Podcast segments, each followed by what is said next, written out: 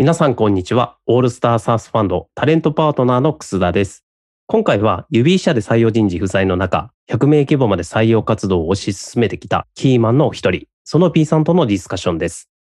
メンバーに採用当事者になってもらうためのユニークな試み、そして採用人事不在の中、なぜここまで組織拡大ができたのか、その秘訣を伺いました。ぜひ聞いてみてください。じゃあ改めまして、その P さん、本日よろしくお願いします。よろしくお願いします。はい。今日は指社の人事不在で組織が拡大してきたいろいろ背景とか取り組みっていうのをいろいろお伺いしていきたいなと思ってます。いよろしくお願いしまおす。出ししていきます。よろしくお願いします。じゃあ、はじめに、その P さん、これまでのキャリアについて簡単に共有いただけます、はい。私はですね、今、ユビーに入ってからは、えっと、社員になってから1年、業務委託も含めて2年ぐらいになります。で、それ以前は、まあ、いわゆる IT 企業、大小 IT 企業の人事の仕事をしてきました。指に入ってからで言いますと、カルチャー開発という職種で指には入社してまして、カルチャーを形成していく、言語化していったり、社内に浸透していったり、そのための仕組みをいろいろ作っていったりとかっていうようなことをしています。わかりやすいところでいくと、例えば、カルチャーのオンボーディングの仕組みとか、うんうん OKR の導入運用とか、トラクラシーっていう組織システムの導入運用とか、そういったところをやっています。その P さんが入られた時、まあ、指さんに関わり始めた時って、はい。従業員数ってどれぐらいの規模からなんですか？関わり始めた頃は20人ぐらい、20人いなかったのかな？っていうぐらいの規模でした。なんはい。か関わり合いが始まったきっかけってどんなところだったんですか、一番最初はツイッターで、指であのビズデブをやっているメンバーからツイッターで DM が来て、ちょっと相談乗ってくれませんかってことで DM をもらったっていうのが一番最初のきっかけでした。私もその時には指ってすでにちょっと有名と言いますか、うん。強いエンジニアがいるっていうことを知っていたので、そういうエンジニアを採用できる会社っていうことで注目していて、あ一度お話しするのは全然 OK ですよっていう感じで話し始めたというところで、それが2年半ぐらい前ですかね。その後しばらくして、お互いタイミングがあったところで業務委託を始めたみたいなところです。正社員になった決め手って何だったんですか、ちなみに。で、そうですね。はい。正社員になった決め手はですね、ユビーのあまりの可能性に目がくらんだという言いますか。えーはい。ユビーってあの、医療 AI スタートアップなんですけれども、医療って日本全国のみならず全人類に関係する全人類が当事者っていうテーマで、まあ市場規模も当然大きいですし、その中で日本初でやっていく意義もありますし、事業の可能性っていうところを感じたっていうところがかなと思います。まあちょっと詳細は 割愛させていただくんですけれども、事業的なところの可能性は非常に感じたということと、あとは組織づくりもあの非常に興味深いなと思っていまして、まあ、その時点でまだ20人とか、で、社員になった時40人とかしかいなかったんですが、とにかくこう理想論を追求していく会社であるというところは当時からありまして、採用には絶対に妥協しないみたいなところであったりとか、カルチャー的にも、これは普通はまあ、とはいえね、みたいなことで妥協するんだ。これもまあ絶対に妥協しないで、ある種楽観主義で理想論は実現できるみたいな、そういうような考え方で動いている組織かなというふうに思っていて、まあそれで入社を決めたというようなところです。冒頭からなんかこう、ストイックさと、なんていうの、こだわりの強さがすごい。はい。あ、そう、そうですか。ストイック。うんうんはい。かなりエンジョイタイプの、個人的にもそうですし、会社としてもかなり世界を取りに行くプロセスを楽しんでるっていう感じの、ワイワイした会社ではあるので、一方で目標に対してはストイックではあるのは確かにそうかもしれないですね。なんか今先のキーワードで、あの、全人類が関わる医療ってすごい素敵な言葉ですね。まあ、医療ってその若い世代だとあんまり当事者意識持ちにくいかなというふうには思うんですけれど、誰でも必ず医療には関わる実感って湧いてくると思いますし、お子さんを持ったことをきっかけに医療に興味を持ったみたいなメンバーもいたりするんですけれども、きっかけは人それぞれですけれど、誰でも必ず関わるテーマかなと思っています。当事者だなって感じるタイミングがそれぞれ違うと思うんですが、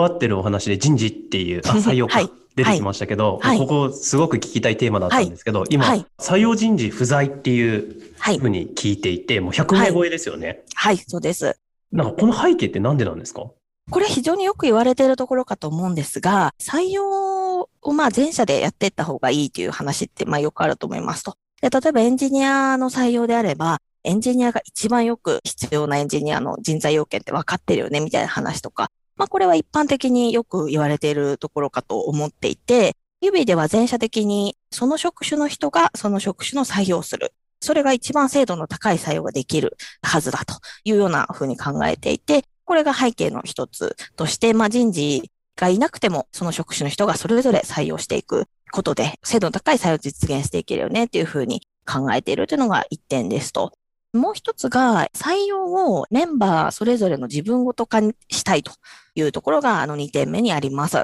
どういうことかというと、採用人事の人がいると、まあ、採用の実務自体はめちゃくちゃ前進すると思うんですけれど、一方で、この人がリードを取ってきてくれるだろうみたいな意識が、まあ、メンバーの中に生まれたりだとか、だんだんとこう採用が人ごとになっていくみたいな側面もあるかなと思っています。例えばそのスタートアップ創業して最初の一人創業者は、これあの採用やるのって当たり前なので、みんなやると思います。その次に入ってきた人、5人とかそのぐらいまでは採用が当事者意識であるっていうのは当たり前、割と意識っていうのは保ちやすいかなと思うんですが、だんだんこう分担していくにつれて、それがまあ他人事になっていってしまうというのが現実としてあるかなと思ってます。採用人事をあえて置かないことで、例えばこういう募集したい、こういう人欲しいと思っても、自分が動かなければ何も起こらないというような状況を作っているところがありまして、まあそういうような人事がいないことでメンバーの当事者意識が上がっていくっ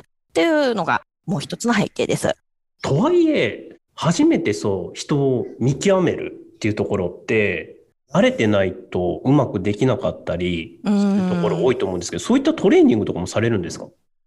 トレーニングもしています。トレーニングと言語化を結構頑張ってやるようにはしていまして、まず言語化という意味ではドキュメント、人材の要件の定義、一般的にこう定義されているところより2段くらいかぼって書いてたドキュメントみたいなものがあったりだとか、アセスメントを初めてやる人が、まあ、読んでも実際よくわからなかったりするので、このオペレーション通りにやっていけば、一定そんなにずれることはないっていうようなオペレーション設計にしてあったりだとか、ちょっと構造化面接に近いような面接してるんですが、土台というか材料みたいなものは用意していますというのがまず一点です。材料がありつつ、じゃあそれを具体的にどうやっていくかっていう話でいくと、面接必ず2人以上でやっていまして、面接慣れてる人と同席するというのが、あの、いうフローにしていたりとか、あと面接に対するフィードバックを、あの、お互いに面接官同士でフィードバックするっていうのを、これ面接のたびに必ず全員フィードバックを送るっていうことになっていて、毎回面接官同士でフィードバックし合ってますということだったり、あと、あの、面接をですね、あの、録画させていただくっていう、これは候補者の方に必ず許可をいただいて、すべての面接を録画しています。まあ、面接ってそのブラックボックスになりがちで、どんな面接して、候補者の方がどう言ってたからこういう評価になったみたいなのって、振り返りがちょっと難しい部分もあったりするので、録画をしていて、例えば二次面接官とか最終面接官は、前の面接の動画を見るようにしてるんですが、それを見たときに、ここもう少しこういう質問の仕方できるといいねとか、自分は同じ面接の動画を見て、自分だったらこういうふうに評価するみたいなことのすり合わせだったりとか、そういったところをあの行うようにしています。なんかもうみんな人事みたいな感じですね。はい、そうですね。そういう意味では本当に、はい、おっしゃる通りだと思います。みんな、あのまあ、人事の機能を分解して、みんなで分担しているというような感じですね。最初お話で出てきた内容ですごい興味深かったのが、はい、結構こう、二段階構想、二段階ほど階層を深く、質問はい。っていうお話あったと思うんですけど、はい。なんか例えばで言うと、どういった階層までこう下げているとかってあります？まず一般的にこう人材要件の定義って、一つちょっとじゃあ例挙げながらお話ししていければと思います。例えば、指の人材要件、指ネスと呼んでいる人材要件で6つほどあるんですが、1つゼロベース思考とかっていうような人材要件があります。この人材要件、一般的にはゼロベース思考というワードと、これってどういう内容ですっていう説明っていうところまで一般的には定義するところかなと思うんですが、その次にこの項目がなぜあるかっていう存在意義の説明していますと。この存在意義は、この要件があることによって、指がどういう組織であり続けられるのか。で、あるいはないとどういうことが起こるのか。例えばゼロベース思考を持っていない人が入社するとどうなるかと いうところが定義してあります。で、その次にですね、じゃあこのゼロベース思考ってどういう要素で構成されているのかっていうような説明がありまして、例えばゼロベース思考で言うと、アンラーンみたいな要素と思考の柔軟性って2つの要素があるんですが、これをそれぞれどういう内容かっていうことを説明していますと。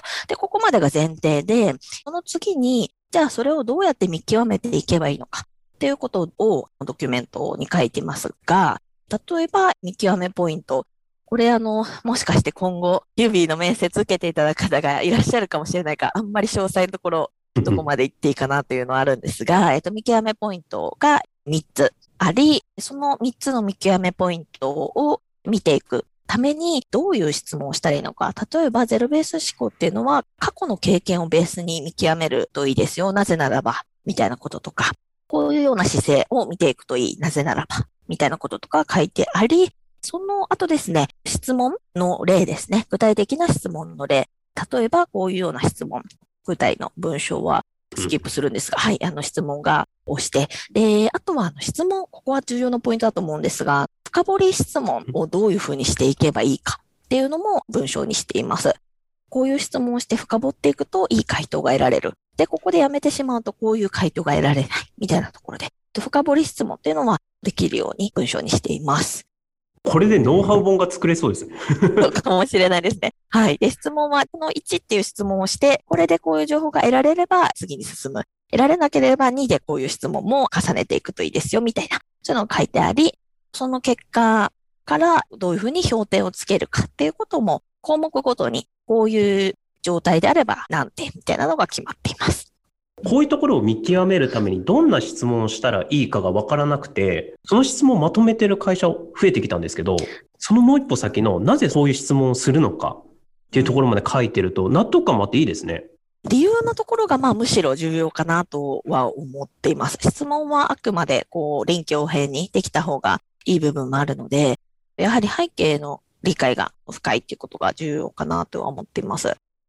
あと気になったのが、あの、面接は必ずお二人でっていうお話あったと思うんですけど、はい、これって面接官のタイプも何か意識してアサインするんですか？それで言いますと、タイプはそこまで意識してないと言いますか、誰でもできるようにしたいというのがいう思想ではあるので、この人しかできないという状態にはまあしないようにしています。まあもちろんその職種としてピンポイントの職種に関してはその該当する人がやるっていうのはまあ当然そうなんですが、ソフトウェアエンジニアであればソフトウェアエンジニアの誰かっていうふうに、スラックであのくじ引きシステムみたいなのを入れていて、それで決めてます。もう本当全員が人事なんですね。はい、そうですね。誰がやってもランダムでできるようにしたいというような思想でやってます。採用人事が不在だからこそ、まあ、今お話しいただいた内容も含むと思うんですけど、はい、生まれと強みみたいなものってあったりされます、はい、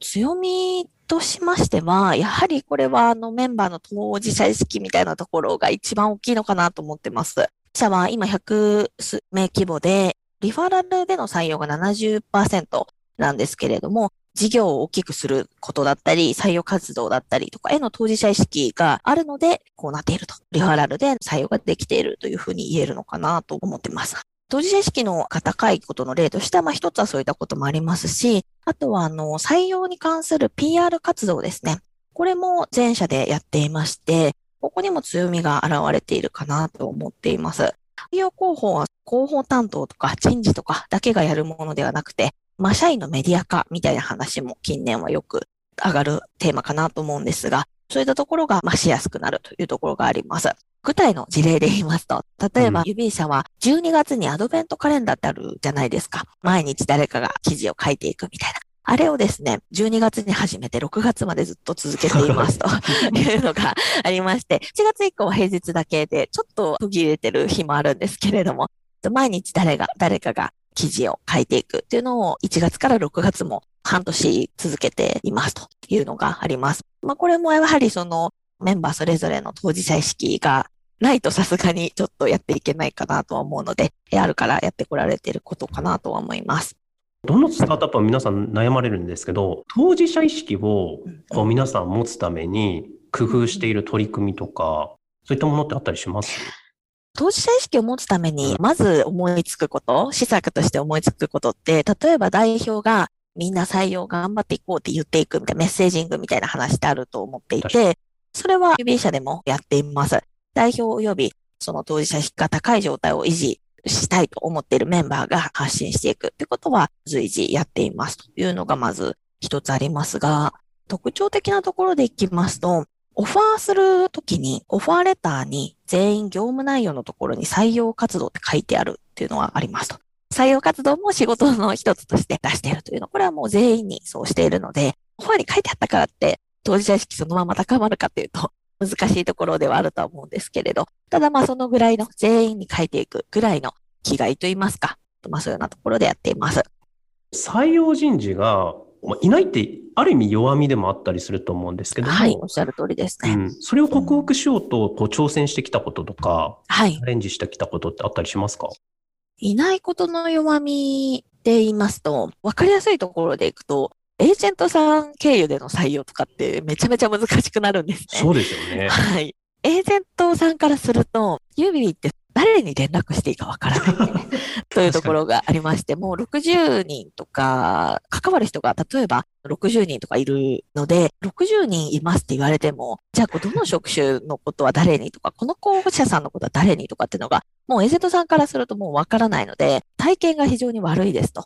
エージェントさんとこう、付き合いしていくというのが、まあ、ある種そこ、専門性といいますか、ちょっとコツみたいな、お互いにこう気持ちよく関わっていくためのコツみたいなものってあると思うんですが、これをじゃあ全員できるようになっていこうってするかどうかで言うと、ちょっとまあどうかなっていうところもありまして、ちょっとそういった中央集権的な施策は非常に苦手とするところですというのがありますと。これを克服するためにっていう話でいきますと、これはっきり言うと克服する努力が今までしてきていなくてですね、我々の強みに合った戦術を取るというのが克服するための施策といいますか方針ですと。我々はその中央集権的な施策をできない。であればこそ、中央集権的でない。みんなが当事者意識を持っているからこそできる。これリファラル採用とかっていう話ですが、そういったところに力を入れてくるというのが今までやってきたところです。その弱みよりも強みを生かしたようなリファラルとかを中心にやっていくっていうお話あったと思うんですけど、採用専任の人事がいない中で、こう、成立するような方法とか考え方って何かあったりされるんですか、いなくても成立させるためには、まずその採用専任の人事っていうのがどういう機能を持っているのか、いると何が嬉しいのかっていうことを整理して、で、それを分解してみんなで分担するっていうことが必要なので、ここを分解して考えていくってことが重要かなと思ってます。採用専任の人事の人の機能ってじゃあ何かなって考えたときに、まず土台として採用に責任を持っていくというような当事者意識、マインドセットみたいなところがありますこれ三角形で表現するようなことをイメージしていただきたいんですが、土台にマインドがあり、で、その上に基礎的なスキル。これは例えば、マーケティングみたいなところだったりとか、社内を巻き込んでプロジェクトマネジメントしていくようなスキルだったりとかっていうのが、その上に乗っかってきます。その一番上にテクニカルスキルですね。これは採用の専門性といいますか、採用に特化した知識あるいはトレンドですね。マーケットのトレンドの情報だったりとか、この3段階で3分類して、それぞれじゃあどうやって異常していこうかってことを考えていきましたと。土台のそのマインドの部分なんですが、これはですね、採用専任の人事がいないことを逆に強みに変わらせることができるポイントだと思っていて、当事者意識、採用こそが自分の仕事だっていう最後の取り出意識みたいなものを持ってくれてる人がいるのもちろんありがたいんですが、みんなが持っていれば、この当事者意識は人事がいなくても、まあこれは問題ない部分かな。むしろ強みになる部分かなと思っています。次に基礎スキル、マーケティングだったりとか、プロジェクトマネジメントしていくみたいなところですが、ここは社内に得意な人が、まあ、探せばいるので、ここは得意な人で分担していくっていう考え方です。マーケ巻き込みっていうお話って、はい、具体的にどんな仕事が発生するんですか？マーケティングみたいな話でいくと、だって市場にどんなメッセージを発信して、はい、採用活動ってそもそもマーケティングとセールスの組み合わせみたいなところあるかなと思うんですが、その前段の部分ですね。マーケティングにどんなメッセージを発信して、どんな人にどういう会社だと思ってもらうかみたいなところですね。で、まあ、あと、例えばどんな媒体を使って、どんな施策を打っていくか、みたいなところですね。はい、ここは、あの、例えばマーケターの方とか非常にイメージつくのかなと思うんですが、マーケティングでこう、ファネルの数字を見ていくみたいなところと、かなり近い仕事かなと思っています。以前他の方にもお伺いした時にも言われたんですけど、はい。パースのマーケの考え方ってはい採用のマーケにも結構応用が効くっていう方いらっしゃったんですけど。はいも完全に同意ですね、それに関しては。B2B のマーケティングと採用活動というのはかなり共通する部分があると思っています。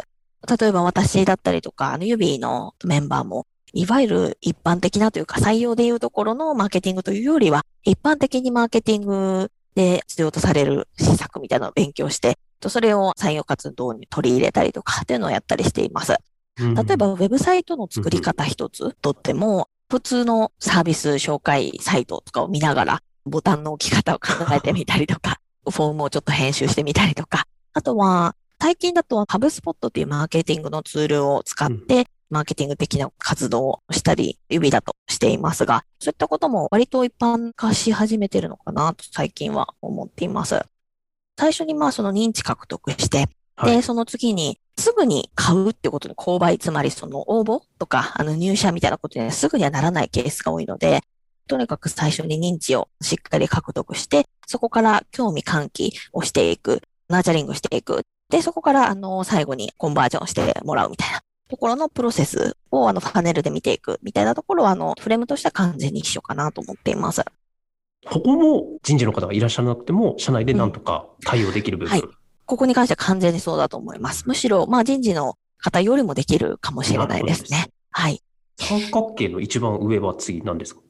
一番上はですね、テクニカルスキルで採用の専門知識、例えばこの媒体はこうみたいな話だったりとか、エンジニア採用市場で言うと、この言語はこのコミュニティがこうみたいな、そういう話とか、知識的なところだったりとか、まあ、あとスキル的なところですね。あの、スカウトを打ちながら改善していくみたいな、そういうようなところとか、ジョブディスクリプションを書くときにはこういうコツがあるみたいな、そういう話とか、採用に特化したスキル、知識みたいなところですね。ここに関しては、二つハウがあるかなと思っていて、採用人事がいない場合のハウとしては二つであると思っていて、一つは外部委託ですね。これは外部委託非常にしやすいところで、アドバイザーという形で人事の副業みたいなところでアドバイザーしてる人も最近は少し増えてきたかなと思うんですが、そういった方に知見をもらいながらやっていくっていうのが比較的やりやすいところかなと思っています。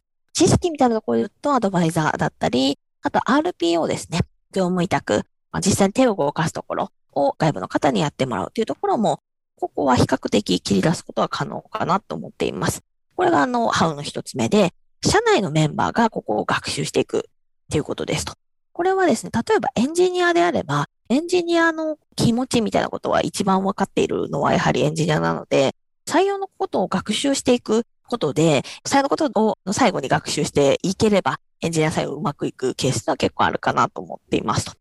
特に、クリエイティビティと言いますか、エンジニアってこういう気持ちがあるから、こういう発信してみるといいんじゃないか、みたいな話。で、こういうところってクリエイティブビティを発揮しどころかなと思うんですけれど、人事の方でそういったテクニカルなスキルをお持ちの方もいますし、エンジニアはエンジニアの気持ちがわかるからこそ発揮できるクリエイティビティみたいなものもあるので、ここは後天的に採用のことを学習していければ、行く余地っていうのは結構あるかなと思ってます。確かにそのクリエイティビティのところって、当事者の皆さんの方が一番こう、クリティカルに響きそうな発想が出てきそうなイメージがありますね。はい、そうですね。すごくポップな事例なんですけれど、はい例えば、指ウーバーイーツっていうのがあるんですけれど、これは何かと言いますと、はまあ、あの、このご時世でちょっと会食とかっていうのがなかなかできないので、リファラル採用でなかなかその、今度お寿司行こうよ、会社のお金でみたいな、そういうお誘い方ができないと。お寿司なんかみんなで食べるみたいな、なんていうんですかね、あの、エンジニアにあ結構反響がある あ、あるので、リファラル採用でも結構重宝してたんですけれど、まあ、できなくなってしまって、ウーバーイーツのチケットをお送りして、リモートで一緒に食べようみたいな、えーそういう施策をやったりしましたと。で、これ指ウーバーイーツって呼んでるんですけれども、これもなかなかエンジニアが、あの、すごく、なんていうのかな、あの、イラスト屋で作ったちょっと、ポップかつ、ちょっと雑なツイートとかをして、これに200いいねぐらいもらったんですけれど、すごいバズってる。そうなんですよ。カジュアル80リツイート。まあまあまあ、これは大バズという感じでもないんですが、実際にここからかなりカジュアル面談につながったりします。こういった、こう、この雰囲気、このポップでエンジニアが楽しんでいる雰囲気とかも含めて、なかなかこれはあの人事初でこの空気感を出すっていうの難しいかなというところは思ったりもしまして、エンジニアが楽しく採用活動してるとか、こう、ミーヌみたいなものをこう、うん、踏まえた採用活動していくみたいなところは、やっぱりその職種の人がクリエイティビティを発揮しながら施策を考えていくっていうのが一番いいのかなというふうには思ってます。エンジニアがフロントに立ってるからこそ出るような雰囲気感ですね、うん、これも。はい、そうですね。経費いくらまで使っていいですよ、みたいな、そういう人事的な施策って、まあ、できたりすると思うんですけれど、まあ、それでなかなか指では経費いくら使えますみたいなのとかってなかなかシェアされにくかったりとかすると思うので、ここはちょっとやっぱりその職種の人が考えて施策も考えていくっていうのがいいのかなとは思っています。トノピーさん、ここまで聞くと人事が不在でも結構うまく進んできたのかなっていう印象があったんですけど、逆にこう問題が発生したりしたこととかってあったりされます、うんうん、オペレーション的なところは少し改善の余地っていうのは常にありまして、あの、かなり工夫を重ねてきましたっていうのがまず1点あります。まあ、これは今はその日程調整の部分に関しては各メンバーではなくてオペレーションを手伝ってくれているメンバーがいるので、そのメンバーとの役割分担をはっきりするということで解決していますというのは、で、まあ、これはちょっと困ったことありましたかね。あとは、まあ、単純にその日程調整とかめちゃめちゃ頑張るとミスも起こりますし、あの、各メンバーが頑張ってるとミスも起こりますし、えー、あとは開発の時間も必要以上に圧迫してしまうというところもあるので、ここはあの、オペレーションの切り出しっていうのはやっています。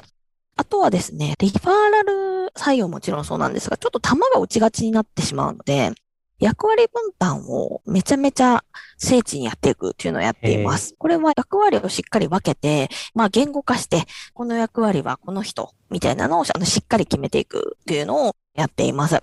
例えばですけれども、ビジネス系の職種の採用に関しては、リファーラル推進、リファーラル採用の推進はこの人とか、プレゼンスを最大化するような施策をあの考えていくのはこの人とか、まあ、イベントの企画をするのはこの人とかですね。えっ、ー、と、そうなのが決まっています。リファラルの推進をする人は、こういうことを目的として、例えばこういうことは必ずやるみたいなこととか、その一覧化していて、誰が何をやるかみたいなことは、あの、誰が見てもわかるようにしています。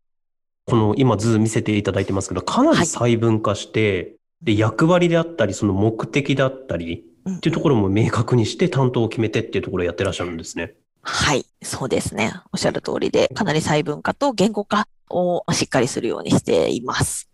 例えば、クロージングの推進とか、えー、あと技術面談の担当とかも決まってたりとかして、技術面談の最適化っていう役割なんですが、これはその面談者全員が適切な技術面談できるようにするということを、まあ、ミッションとして持っていて、技術面談のガイドみたいなものを作ったりだとか、メンバーにオンボーディングしたりだとか、ってことを役割として持ってます。これはもう全員、これはエンジニアがあの数名、この役割を持っているっていう感じですね。そのぴさん、これって、えっと、採用人事がいない中で、経営者がこう採用活動を進める上で大切にした方がいいなと思われるマインドとか、抑えるべきポイントってあったりします？はい。これは暗黙の期待をしないってことは重要かなと思っています。まあ採用人事がいる以外に関わらずかもしれないんですけれども、暗黙の期待をせず、きちんと言語化していくってことが非常にポイントかなと思っています。例えば、経営者が、まあ採用って事業に当事者意識持っていれば、採用を頑張るのって当たり前だよねって考えていたとして、それって前回の全社会議でも言ったし、みんなに伝わっているはずとか、こういったことって暗黙の期待だったりするかなと思います。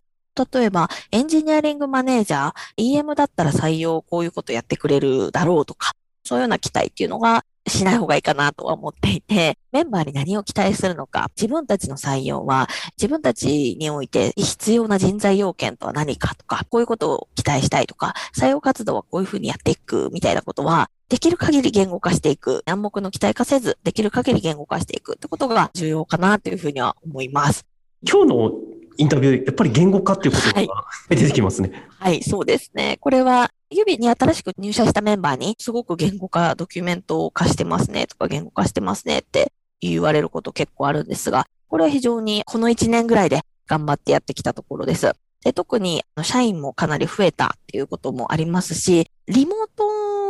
定者の仕事を今、あの、してるケースが多いと思うんですけれども、リモートなので、なんとなくでやっていくみたいなことってやっぱり難しいので、特にその言語化の重要性っていうのを、まあ、今は増しているんじゃないかなっていうふうには思っています。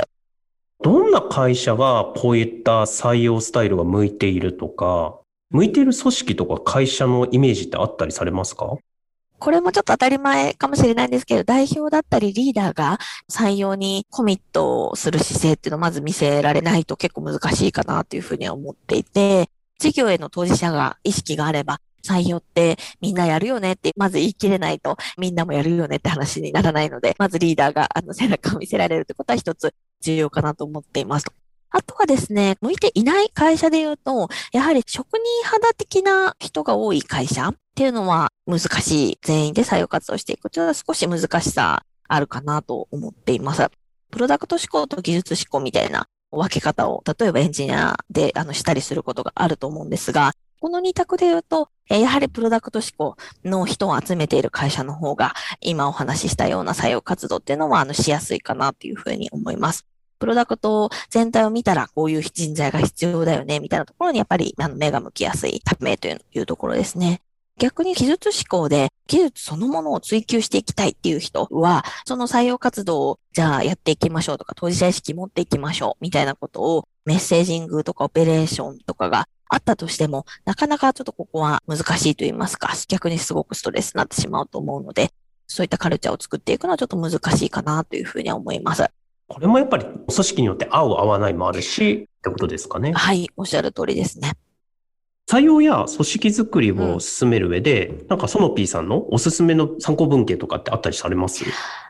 自分が一番好きな本といいますか、おすすめとしましてあの、How Google Works っていう、まあこれも名著なので、読んだことある方も多いのかなと思うんですけれど、まあ今もたまに読み返したりしています。あの、指社でも課題図書って何冊かあるんですが、課題図書にこれをなっています。特にその採用に関するパートとかでも、それはそうだよなって思うようなことが結構多くてですね。例えば、Google は充実した福利厚生で有名なんだけれども、Google にスマートクリエイティブ人材が集まってくるのは、福利厚生があるからじゃなくて、えー、最高のスマートクリエイティブと働きたいからだ、みたいな。なるほど、なるほど。はい。ことだったりとか、あと A クラスの人材は A クラスを採用するが、B クラスの人は C や D を採用するみたいな。まあ、ちょっとこれは強い言い方なんですが、みたいなこととか、あとは、そうですね、あの、これはそうだなってよく思うんですが、とびっきり優秀な社員の数を2倍にするのは、実は簡単だ。全社員が一人ずつ優秀な人を連れてくればいいみたいなことだったりとか、まあそうなんだけどねっていうようなことが、理想論みたいなことがいろいろ書いてあるので、たまにこう初心を思い出すために読んだりしますと。こういったマインドセットを従業員全員が持ってるってすごく強いですよね。そうですね。はい。おっしゃる通りかと思います。まあ、この How Google Works では、その採用当事者意識として保つのは500人を超えると難しいみたいに書いてあってですね、500人かと思ってですね、まあ50人でもなかなか大変なのに、500人までも持ち続けられるってなかなかさ、あの、強いなと思ったりしますね。ちょっと、でも、視座が変わりますね、これは。うん、そうですね。はい。まあ、採用の黄金率として、質より量を取ってはいけないというようなことだったりとか、速さか質かという二者択一を迫られたら必ず質を選ばなければならないみたいなこととか、まあ言われてみればそりゃそうだよねみたいなことだとは思うんですけれど、まあそういったこう理想論があのいろいろ書いてあるので、これはおすすめでたまに読み返すといいかなと思ってます。